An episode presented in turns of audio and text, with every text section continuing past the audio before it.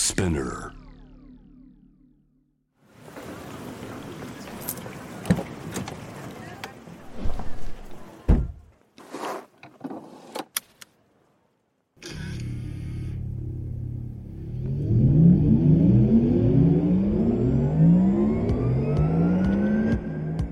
人生の中で絶対に叶えたい夢のリスト Bucket list. ポルシェの創始者フェリー・ポルシェから脈々引き継がれる夢を追い現実にする勇気。そんな夢への熱烈な信念は今もポルシェの大切なミッションです。Driven by Dreams 夢を追いかけることで道を切り開き続ける方を様々な業界からお迎えしこれまでに叶えてきた夢の数々そしてこれから叶えていきたい目標や夢について伺っていきます。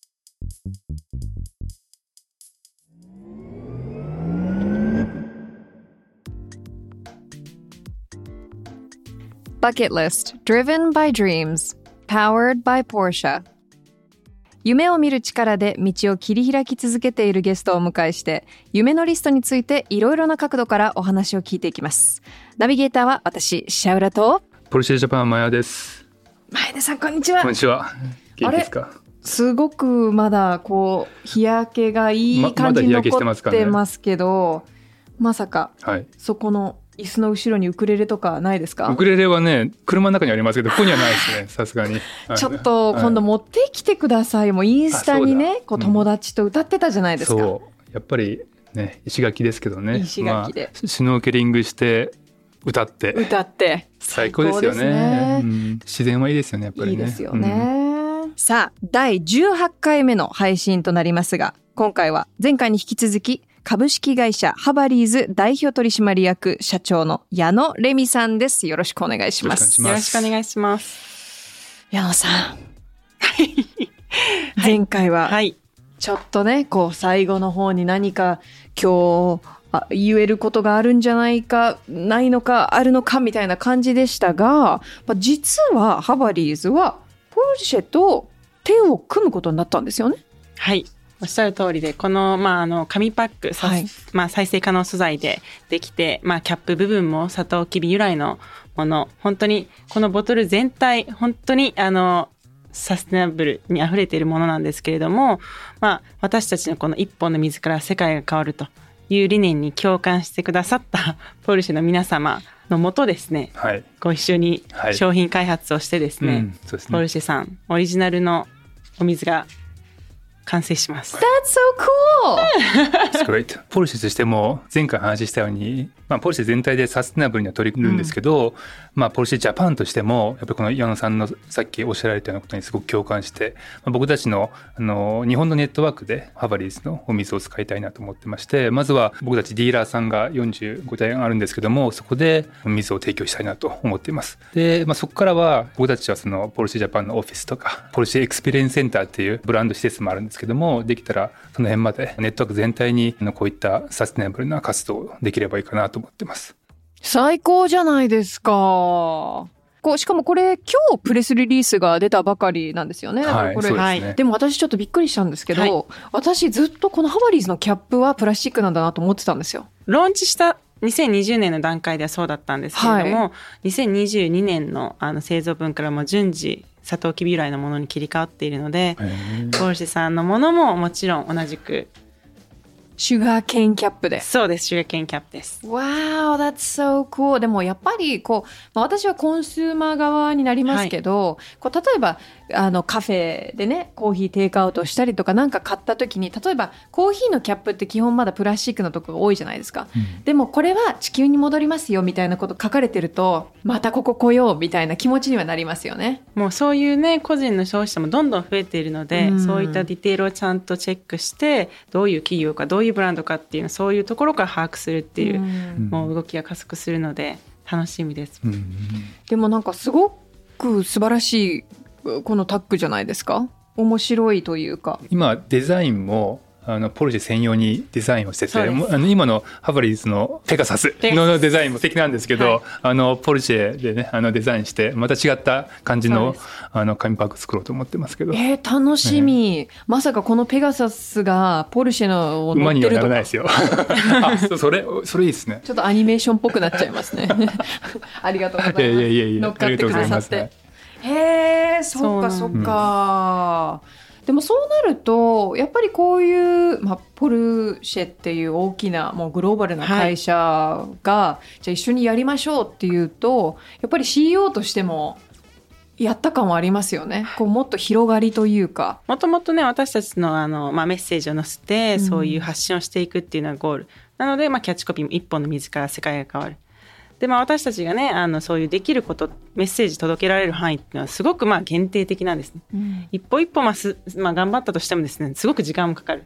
じゃあどうすればいいのかっていう時にやっぱりその自分たちの理念共感してもらえる人のパートナーを選ぶ。それがまあ企業さんブランドさん。うん。でそういう社会、まあ、企業全体を巻き込んで個人も含めてですね、そういうまあ共鳴していくっていうんですかね。っていう力っていうのも絶対に大きいものなので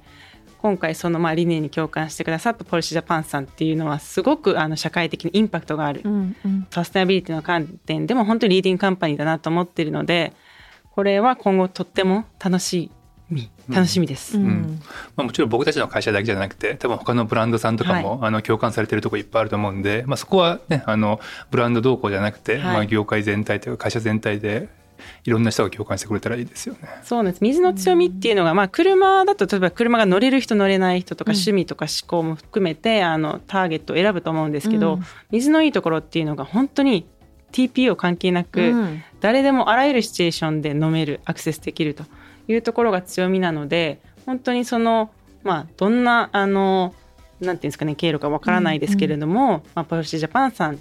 にまあ遊びに行ったお客様がそういう水を手に取ることによって、なんかそう言われてみればペットボトル当たり前だったなと。か、うん。そういえばプラスチックってこう身近に当たり前に買っていたけどこういうきっかけからちょっとあ日常の選択を一つ一つ変えてみようと。うん。いう動きがどんどん社会に広まっていくと思っているのでそれはこうねやっぱりインパクト絶大だと思います。ううん。でも本当今おっしゃってたようにこう自分の一つ一つのチョイスの大切さというか、生活してる中でたまになんかこんなに私頑張ってるけど変わるのかなとかって思う瞬間ってあると思うんですよ。実際例えばねなんかテレビとか見てるいやでも大きなところが動かないと意味がないんだみたいな言ってる人もいたりとかいるじゃないですか。でも実際はやっぱりみんなの力をコツコツ合わせることによって世界は変わりますよね。そうです結局あの大きいところはもちろん推し進めているそれはもうもう皆さん大企業絶対やっているので、じゃあ何ができるそれぞれっていう時に個人の方がじゃあ家に帰って何ができるかっていうとやっぱそういう小さい選択の積み重ねなんですね。今回このコロナ禍と同時にこの商品がローンチしてスタートしたんですけれども意外と個人のお客様もあの、まあ、好評いただいてというのも、コロナ禍でこうお家にいる期間がすごい時間がなくなった。今まで気づかなかったけどこれだけ一日もう毎日ペットボトルのゴミを消費して、うんうん。あ一日これだけ消費する。じゃあ1ヶ月でじゃあ1年でもしかしたらこうどんどん1日どころかそのまあトータルで考えるとどうせこう自分たった一人の消費量なんてじゃなくてそれが周りに与える影響も考えるとどうせっていう考えにはならない話なんですね。うんうんでそれが例えば別に紙パックのお水一つののみならず、うん。買い物のこの方法選択肢もそうですし、はいはい。全てが一つ一つの選択肢、まあ、意識が変わると、うん。それがゴールなのでそれはこうきっかけになる。うん。というところですごいあの大事な役割かなと思ってます。うん。あとやっぱりこうじゃあ自分が何かを買う時だったりとか着る時、はい、そういう時にじゃあこの会社ってどんな会社なのかなっていうハテナマークをたまに持つだけでも変わると思うんですよね。そうですでそれって最近やっぱ変わってきてるなって感じるんですよ。で前だったら全然その例えば洋服の場合とかだとその会社がどうやってどういう場所でこの服が作られて誰が縫ってなんて分かんなかったじゃないですか。でもやっぱりその買う側の人の声が多いっていうのもあって今だとねサイトの上の方でこのうちの会社はやってますよちゃんとみたいなのを、そういうのもやっぱり大きな変化ですよね。まあ割とその消費者がそういうリテラシーがどんどん高くなってるということに対して企業側もその責任を果たさなくちゃいけないし、うん。あの割と当然だったと。新規企業さんとか多いんですけれどもあの環境にいいことを当たり前にやっていた。それをこうちゃんと可視化して見せる化をしなくちゃあまりちょっとその、まあ、いわゆる顧顧客に響かないというところで、まあ、企業さんも透明性がとっても重要になってくるというか、うん。やってる感、まあ、いわゆるグリーンウォッシュとかはありますけれども、うんとりあえずやってる表面的なところだけでいいです。脱炭素脱プラやってます。じゃあここ目の前にプラスチックありますけどここここの ディテールどうなんですか？って言われた時にここまでちゃんとやっていますっていうようなこう今回のポレスさんの取り組みはとってもこうあのもう グーが出ましたけれどグーが出ましたけれども、もう僕のグー気持ちをスマイル出ましたよ僕の気持ちをだいぶにして話してくれるからもう聞いてるだけで 素晴らしいなといやでも今回はねやっぱりこう各大手企業さんもいろんなこうお問い合わせもあったりしたんですけれども、うんうんやっぱりこの全販売うん店さんまでちゃんとまとめてこう推し進めるっていうのはとってもあの大変なことだったはずなんですね。うんなんでもそれをこう実現されたポリスさんっていうのは本当にその意識がとっても高いのかなと思いました。うちのねあのマーケティングに僕いるんですけどうちの部署もあの環境意識の高い人がたくさんいるんで、まあ、その辺のやっぱりみんなの一人一人の気持ちっていうのが大事ですよね。そうしないと僕たち僕だけが例えばこれやるぞって言ってもなかなかあの具体的にはならないですけど一人一人がそういう気持ち持ってれば、うんあの動かしやすいですよね。うんいやでもそれは私も感じてますよ。うん完全に私はちょっとあのたまにお邪魔するだけなんですけど、はいまあ、ここに来るようになって、まあ、スタッフの皆さんのそのあの意識の高さだったりとか、そのどういうところに意識を置いてるかっていうのはうんすごく感じ取りましたね。そうですよね。なんか素晴らしいなって思いました。うんうんうんまあ、やっぱりその、まあ、車業界ってやっぱり環境負荷が大きなものを作ってるんで、その分ちゃんとあの環境保全とかそういった気候変動とかにコミットしていかないといけないんじゃないかなと僕は思ってますけどね。素晴らしいです。うん素晴らしいです。まあ、この番組バケットリストっていう名前がついていて矢野さんはどんなバケットリストをお持ちなんですか？そうですね。まあ割と皆さん結構聞かれるんですけれども、やっぱりその2020年夏にこの商品をスタートして、まだまだやっぱりこの一部の人しか知られていなかったりとか、このやっぱりこのまだ脱プラスチックってこう何ですかとかっていう方々もまだまだ多い。で目の前のやっぱり安か安いこう、まあ、やっぱりその大きな、まあ、2リットル50円みたいなペットボトルでいいやっていうような人たちもまだまだ多い。がこう認知度を広めつつもやっぱりその個人レベルでこう環境配慮の意識を意識を変えていくっていうのがやっぱりこう大きなゴールやっぱり社会にインパクトを与え続けられる存在であり続けたいなっていうのはとってもありますね。うんなるほどじゃあもう今の夢をもっと大きく広げていく、はい。うん。なのでまあ水だからっていう固執するわけではなくて別にそれがたまたま水の、うん。まあ、あの水を介して発信するのが一番効果的だった。それはもともと自分のルーツの背景もあったので、ただそうでない形で、まあ、あの柔軟に本当に何かこういいタイミングいいヒントがあるならばタイミングですね、乗っかってちゃんとこう社会にいいインパクトを与え続けていきたいな。とうん。まだまだなので第1フェーズは走り始めたばっかりなので、はい。当面はこちらに集中しますけれども。うん。やっぱり若いっておっしゃってましたけどそうなるとこう例えばあのミーティングに行ったりとか、は新しいね違う会社と打ち合わせするとどうしてもやっぱり若い女性っていうのでなかなかこう受けて受け入れてもらえない時とかってそういうのは経験してます？それとも割と皆さんウェルカムな感じですか、まあ割と時代の流れ的にはウェルカムなんですが、まあ、たまにありますね。うん。あの業界がこうクローズな業界だったりすると、あ秘書さんですか？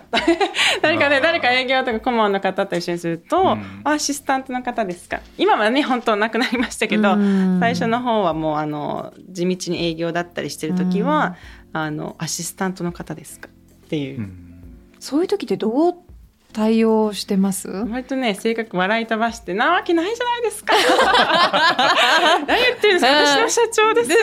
私が社長ですよ言ってもあね。の逆にあの笑いに変えてうん。こうすいませんはははぐらいのノリででもまあ全然多分普通の人でこれこう多分そういう差別受けたみたいになるのかなとか思うタイミングが多々ありましたね。うんうん。でも笑い飛ばしてきました。いやでも大切ですよね。笑い飛ばすっていいうのが。やなんかねタイプ的にあんまりこう深刻に捉えるよりはもう笑いに変えて、うん。逆にそのエネルギーも自分の味方にさせる味方につけるというか、こうなんていうのかな。相手のこのネガティブなマインドも全部変換させるっていうの方がこう